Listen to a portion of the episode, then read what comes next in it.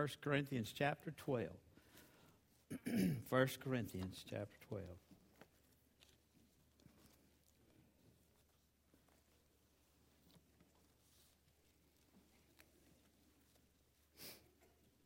Verse 1. Now, concerning spiritual gifts, I just want you to know that I didn't dream that up. That is actually a biblical uh, two words that the Bible talks about spiritual gifts. You say, well, Mike, what's all that about? Well, Paul says, and he's speaking to brethren. Now, understand, if you're lost and you don't know Jesus, then you don't have the ability to, to know, nor most likely is it engaged in your life toward the spiritual gift. These are for saved people. This is for people who know Jesus and people who have been born again. As Pauline sang earlier, I was listening in the back. That's cool. He, Paul says, I would not have you to be ignorant. Now, you call somebody ignorant in a line at the grocery store, you better be ready to fight. Ignorant is one of those words that it's not a bad word, but we take it, you know, on the chin. We, we sort of get ticked off when somebody says, Well, you're just ignorant. Boy, that makes us want to fight. Well, the word ignorant is not a bad word. It just means we're unaware, uneducated about, or that we technically are unlearned about a certain area, a, a certain subject. And so, while it's important that you and I know what our spiritual gifts, and this morning, I want you to understand the title of the message is What is Your Spiritual Gift? Now, we're not going to settle that today, but we're sure going to hopefully wet your whistle, and, uh, and hopefully you will want to do something about it. There are a couple of reasons why I think it's important that you and I learn and discover what our spiritual gift is. One is that will deepen your appreciation of God's love for you. Two, it will broaden your concern. Three, it will intensify your zeal. And four, it will increase your appreciation of other members of the body of Christ. You see, we're all put here for a reason. Now, hopefully, you're a wheat and not a tare. But it's not my job to separate wheats and tares. That's, that's Jesus' job. And that will take place at the end, at the time of the second coming, when Jesus comes to separate us out. Well, there are three things Paul says we shouldn't be ignorant about in the Bible. One, we shouldn't be ignorant about the devices of the devil. That's 1 Corinthians chapter 2, verse 11. And look, Satan's pretty smart now. He's got some good schemes, even though his teeth been kicked out of Calvary's brow. He'll gum you to death if that's the way he can get it done. And he's got some schemes and tricks, and he knows what he's doing. So don't be ignorant, Paul says, of his of the devil's devices. Number two, don't be ignorant of the second coming of Christ. Jesus is coming again. And you, you say, well, we've been saying that. We've been hearing that all my life. Well, you'll continue to hear it because the Bible continues to teaches it until he returns and then you'll see that the truth is just as he said. And the third thing that Paul says, I don't want you to be ignorant about, and that is your spiritual gifts. Now, if we're told not to be spiritually ignorant about it, then we need to do something about it to come up to speed. Look, you just proved to me that last week I got my job cut out for me, and that is I have to raise the awareness and heighten of you to desire along with the Holy Spirit, what your holy, what your spiritual gift is. If 10% or less of this congregation, you don't know what it is, then you've got some work to do. And that's not a bad thing, that's a good thing. And so, May the 4th on Sunday night, we're going to begin a four session uh, class session on how you, or, or for you to discover and know at the end of that session what your spiritual gift is. Uh, the four sessions, what your spiritual gift is. You don't come, you don't care as far as I'm concerned, and I'll just lay it out like it is. Well, look at verse 4. Look at verse 4. There now there are diversities of gifts, but the same spirit. There are differences of administrations, but the same Lord. There are diversities of operations, but it's the same God which worketh in all of us. But the manifestation of the Spirit is given to every man to profit withal. You say, Mike, what's that talking about? Well, as I understand the spiritual gifts, I break them up in my mind and I have a a pea brain mind. I, look, if you can't lay it out there simple for me, I can't get it. I was born in Tennessee, and you Georgians know that we Tennesseans have pea brain minds. We got one leg shorter than the other, and, and so it just takes a little longer for us to get it. But once we get it, we got it. And so, understand this as you break down the spiritual gifts, the first segment and section or category of a spiritual gift is the motivational gifts. I promised the early uh, uh, early service that I'd preach on that next week, and since I'm not going to treat you any different, you're going to hear uh, Romans chapter 12, verses 6 to 8. If you want to look at that, study that. Those are seven, at least seven, motivational gifts. Now, look, when you got saved, in now, can I hear amen that salvation is a gift from God? All right? Is the Holy Spirit a gift from God? All right? Then I'm telling you, I am going to prove. I, I can't say that you'll get it next week, but I'm going to prove to you that you've been given next week a motivational gift. And, and you can count on it. I mean, it's your personality. It's who you are. It's how you react when controversy comes. It's how you are when someone gets into your zone and you're going to act that way. Well, the second one is ministry gifts. It's the diversity of operations. These are service gifts. That's mentioned in uh, Ephesians 4 11 and 12. These are gifts of ministry. And a lot of us have been giving these gifts, but some of us may not have these particular gifts, but yet we've been called to serve. And so you know, you just have to find out what it is God's called you to do and, and be about it. And the third is manifestational gifts. There's motivational gifts, ministry gifts, manifestational gifts. What are those? Those are the gifts of healing. It's the gifts, the Greek word uses charisma gifts. Those are the gifts of healing, miracles, tongues, discerning of spirit, and so on. You can't manufacture healing, my friend unless you're a doctor and you can't always heal everybody. When something supernaturally takes place and you're super, you say, preacher, you still believe in that supernatural healing? Well, sure I do. It's in the Bible. Why wouldn't you believe it? You got some kind of problem with the Bible? You, you got to believe that stuff because that's what Jesus teaches. By the way, some of you have been healed. Can I hear amen? Some of you, God has specifically reached down and touched you and taken away your whatever it might have been that you considered an illness. Verse 4 says, Now there are these different kinds of spiritual gifts. Uh, uh, there are different kind of spiritual gifts, but the same Holy Spirit who's the source of them all. Verse 7 says, A spiritual gift is given to each of us as a means of helping the entire church, not tearing it up. Now, listen to me. If you have a spiritual gift and it brings division in the church, it ain't of God. You bring division in any way in God's house, in God's work, it is and it's classified as disunity. It is totally of the flesh. You're walking in the footsteps of the very one in 1 Corinthians 2, verse 11. You better learn why you've slipped in that path because those are devices of the enemy. So we don't bring hurt, we bring help to the body.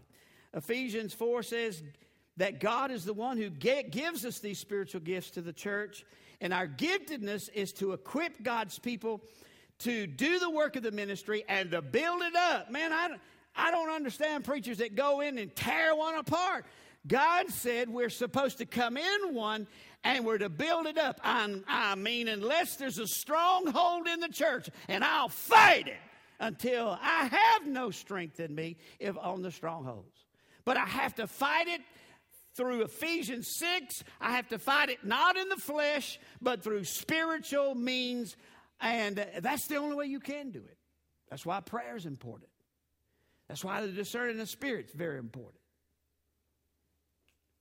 Well, y'all interested so far? Turn to Matthew 25. I'm either going to interest you or disinterest you. Matthew 25, Jesus teaches a parable. It's an interesting parable. Because I'm going to blend this parable with the giftedness. Some of you are saying, You can't do that. Well, I'm going to. and I believe I got her in context. You, you, you say, You just, I don't believe it. Well, I don't care what you believe. I'm preaching, not you. So, Matt, you can just go home and wrestle. You can just argue in the mirror with yourself. Because I ain't going to argue with you. I believe it blends. The master in Matthew 25 represents our Jesus or our Lord. The servants represent in this passage the saints. The talents represents money. You say, well, there's where I got you, preacher. Money has nothing to do with spiritual gifts. Oh, really? Well, then you haven't read your Bible. In the book of Romans, and that's chapter 12, verses 8 and verse 13, it says there is a gift of the spirit of giving. Now, I'll grant you, giving don't all, always mean money, but it does involve money. Can I hear an amen? So don't tell me in this parable, this parable is a parable of talents, and talents here, if you read it in the New Living Translation, refers to a bag of gold, money. He gave one servant five talents, he gave the second servant two talents, and he gave the third servant how many? Hey, y'all read your Bible. One. Now, I want you to understand because I think there's some good things here.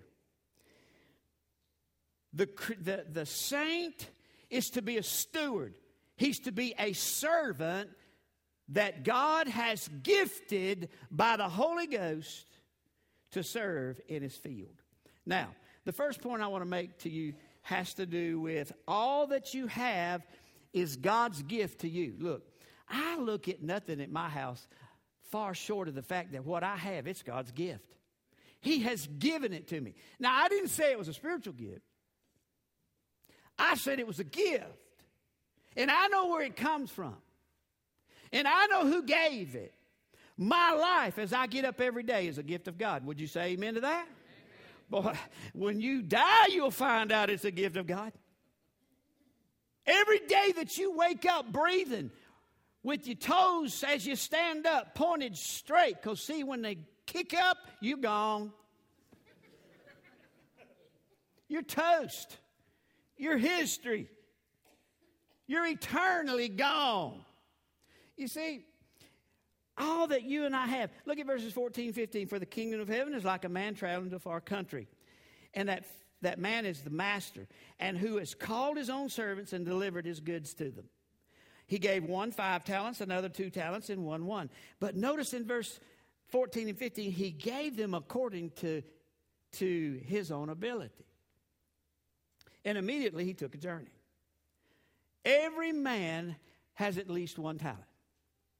Every man has at least one gift. I'm telling you, you got more than one. I know you got at least three if you're saved.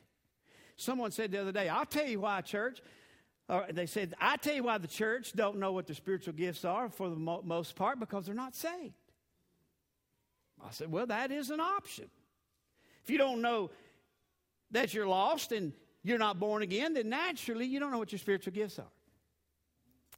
But if you're here professing to know the Lord Jesus, you have been given a spiritual gift. You have been given abilities, which are not spiritual gifts, and you've been given talents to do things. If you've been given a talent to do something, then you must do it. You must use it somehow, some way. If you can't use it, in the church that you serve in. We're going to do everything we can to see that that takes place. But I mean, let's face it.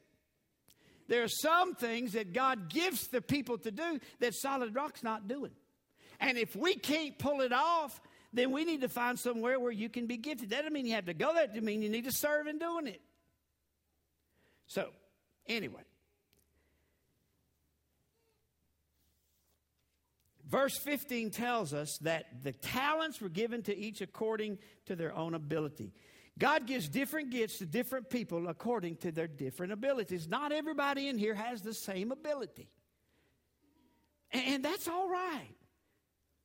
You know, sometimes you will sing and people go out and say, Golly, you did a good job. Some people go out, when I sing, they go, Preacher, I, I sing and preacher. Well, that don't seem right. Well, you know, I can't help it that I love music. Years ago, when, when this church didn't have a, a, a choir, or, or, not a choir, but a praise team or a band, or we didn't have nothing. In the earlier days, we had what was called before Patty a digital hymn player. That is a instrument sent from hell. You got to start with it, and if you don't stop with it, it's you're all off. It's all we had. I listen, some of you say, "Bless God, I don't understand why churches have bands." I do. Because I like it. And I've realized after getting out there preaching in some other churches, I can name you a few that don't have a band if that's where you want to go. And I'm not being ugly. I'm just saying, look, you ought to appreciate what you've got. You ought to appreciate everything that they do. They're not paid to play,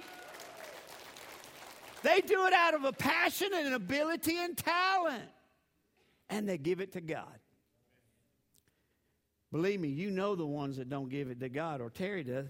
and I've dealt with a few of those through the years. In this matter of the amount of talents, the amount of talents is irrelevant. Whether you've been given five, whether you've been given two, it don't matter. God's okay with it, you should be okay with it. I hear a lot of people say, Well, I just don't like what God's given me. I want to do this. Why? You haven't been gifted to do that. Why do you want to do that? Why can't we stay within how God has gifted us? Is there anything wrong with that? Boy, y'all awful quiet.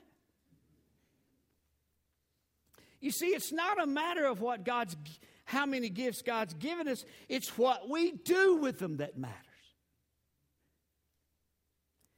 God's not concerned whether you have a great ability or a little ability. God's not concerned with whether you have a great talent or a small talent. It's what you do with the talent that, that matters to God.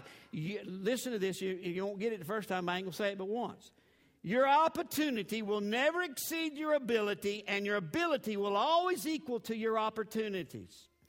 But as each man had been given ability, he has also been given the responsibility to take the opportunity to use the ability for the good of the master. Remember this all that you have, whether it's your money or your ability or your gifts, should be given as a gift as it was given back to God for his glory. Now, if you do that, you won't ever get mad at me.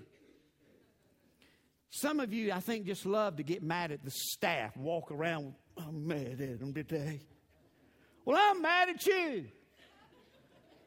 And I don't have a clue why we're mad. If you're serving God for His gift and His glory, what are you mad about? I can tell you, this face right here is going to make you mad sometime or another. It's just going to happen.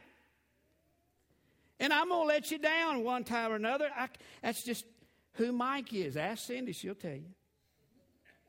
Second of all, God's gifts is to be used for God's glory.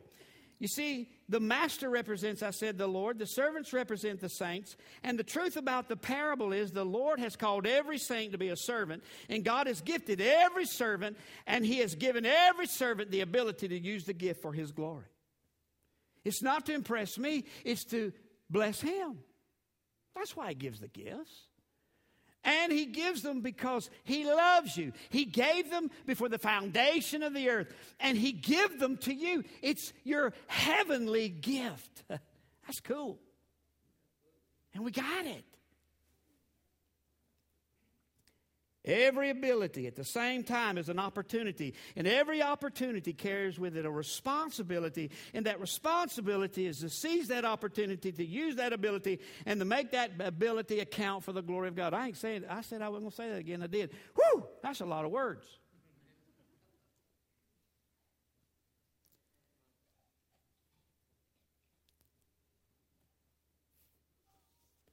Then what God what does God expect? Look at verse 16 and 18.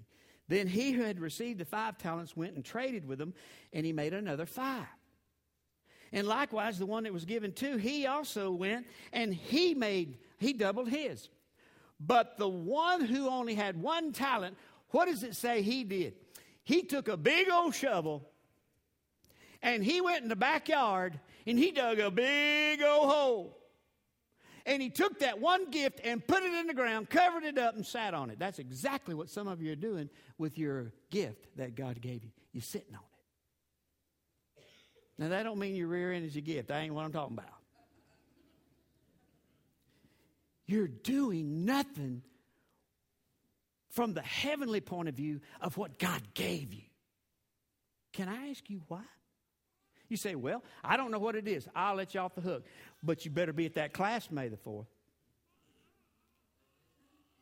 By the way, I'm not even teaching that one. Twelve people have already studied and went through with Bill Burnham, and he's going to be teaching on the four sessions on the spiritual gift. And some of them are hearing me now. They already know what their spiritual gift. And by the way, we got some work to do after we find out what our gifts are because now we got to know how to take those gifts and engage them into God's ministry and into his field. And if you're not doing that, you're a do nothing person. You're not doing anything, you've just dug a hole and you buried it.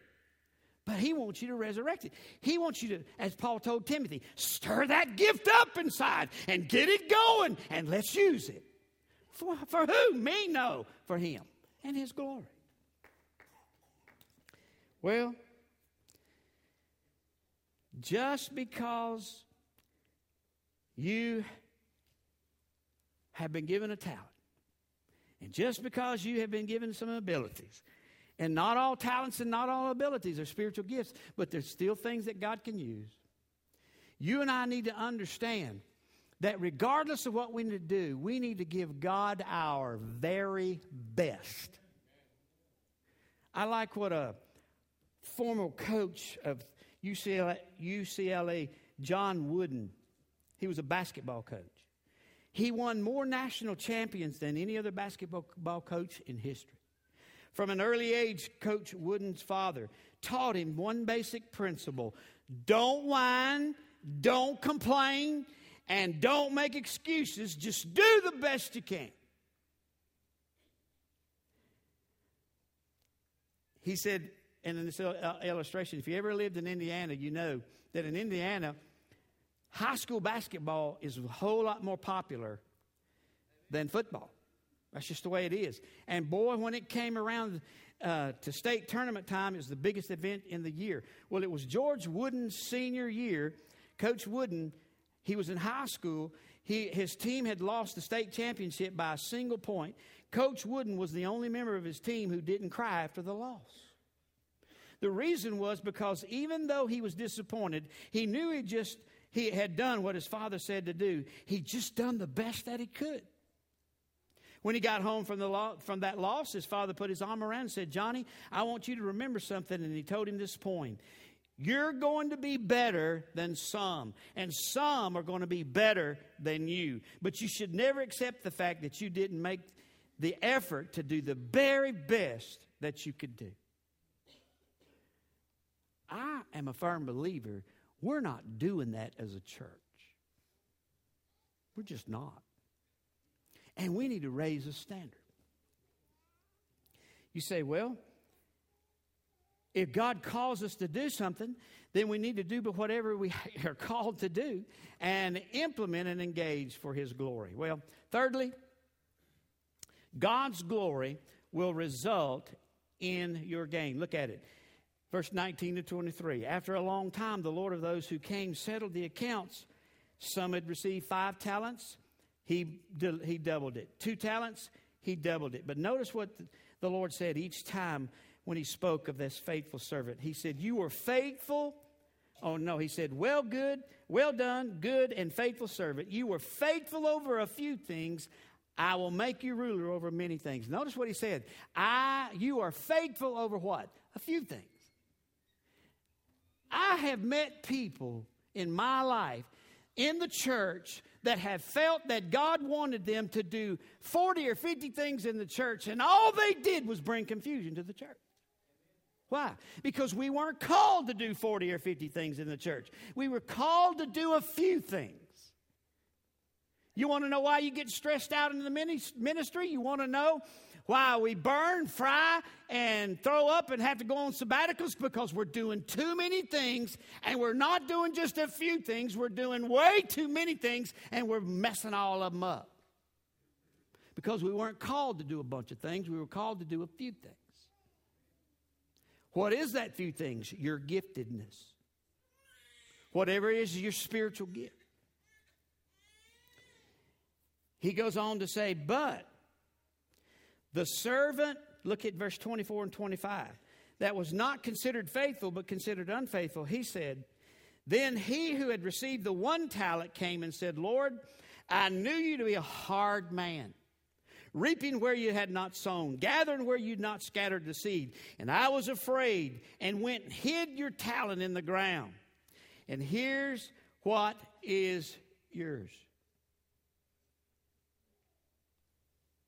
Was he commended for that? His talent was taken away. You either use it or you're going to lose it. I'm a firm believer that God has called a bunch of people to do a lot of things, but they're not doing it. And we're giving these excuses that we're too old, we're too sick. You may be too old, but you ain't old enough to serve God. I mean, come on. Some of them got up there 900 years old. You made it there yet? All we're doing is using it as excuses, and Jesus is saying, I don't hear the excuses. I'm not accepting any. And when you stand at the at the judgment seat of Christ, He's going to look and open and see not what you what, what you uh, what you couldn't do. He's going to see what He gave you that you could do and see if you did it. There will be rewards given to the judgment seat of Christ, and there will be rewards taken away. That's what the book says. You say, I don't like that. It don't matter what you like. Jesus didn't write the book for you to like it, He wrote you the book to learn from it.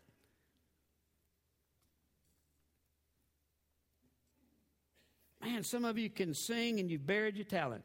Some of you can serve and you've buried it. Some of you need to be working all over this building, but yet you're sitting on it and you've buried it in your backyard by just saying, I'm too busy. Let me tell you something. If you're too busy to serve God, I'll tell you, you're too busy to live. And take it from somebody that learned the hard way being too busy is not a spiritual gift. It's just not. There is no excuse for not serving God. Notice what Jesus, Jesus told in verse 26 and 27. His Lord answered him and said, You wicked and lazy servant. You knew that I reap where I have not sown and gather where I have not scattered seed. Therefore, you ought to have deposited my money with the bankers, and at my coming I would have received back my own interest. But he didn't do it. You say, what is that likened to? I'll tell you what it's likened to. It's likened unto someone who gets saved, filled with the Holy Spirit, and does nothing in God's harvest, does nothing in God's vineyard, does nothing but just say, I'm too busy. Well, I won't, I might hold up down here and I'll accept it. I don't like it, but I have to accept it. But Jesus not. No. He doesn't accept that. Whatever you do for God now will reap an eternal reward later. And whatever you don't do for God now will be lost forever. You got one shot to get this thing right. You got one shot to serve Him. You got one shot because, I mean, listen, some of you may not make it to the ripe old age that you're shooting for. And those good old days, they ain't good old days. Next month, I'll be 59 years old. I know what they're talking about now. I'm telling you, I, I feel old as dirt. And then I look in the mirror and I'm getting looking like old as dirt. Everything that used to be black is turning white. And I'm not talking about my skin, I'm talking about my beard. Where there were no hair, there's hair growing everywhere. In my ears, between my eyes.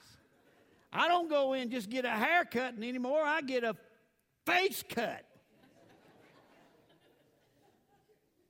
It's just a part of life. But understand this we got one shot. When you start, you better start now. And the way to start now is to begin to pray God, what is it? And what is my spiritual gift? Verse 28 and 30, he said, Therefore, take the talent from him, the, the unfaithful servant, and give it to the one who has ten talents. For to everyone who has, ha, who has more will be given, and he will have the abundance, but him who does not have, he even what he has will be taken away. You don't use it, you'll lose it. Now, I would love to think I could preach this message under the inspiration, and I prayed for it, of the Holy Ghost, anointed by God. But several of you are going to go out here just like a duck. You know what I'm talking about? When water hits you, it just rolls off your back.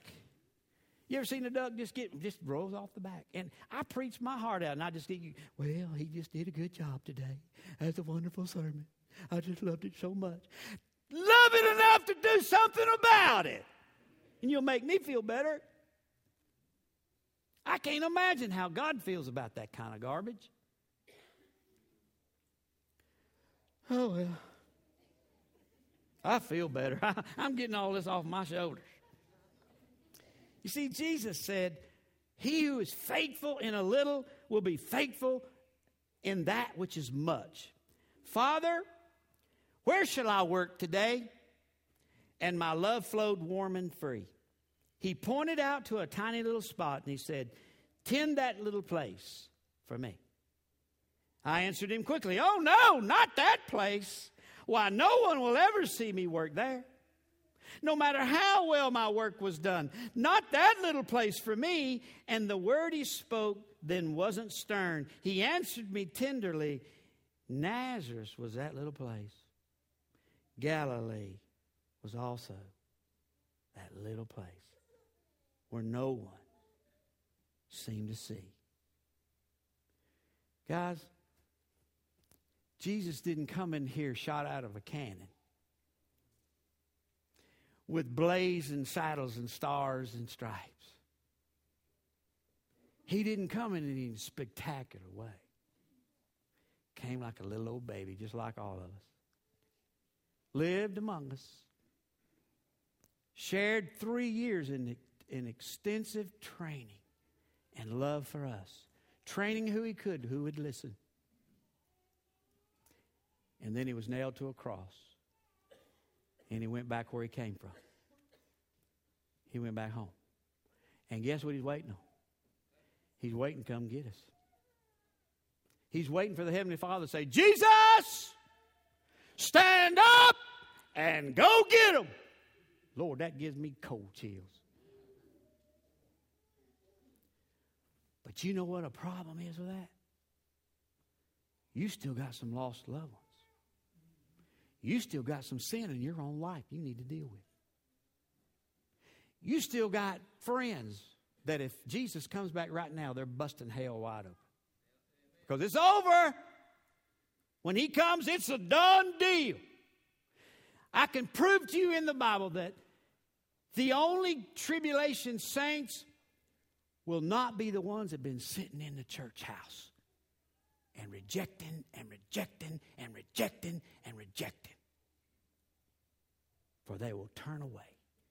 There will be a great delusion brought on them. It's in the Bible. You're going to get it, you better get it now. You got one shot. Heads bowed, eyes closed.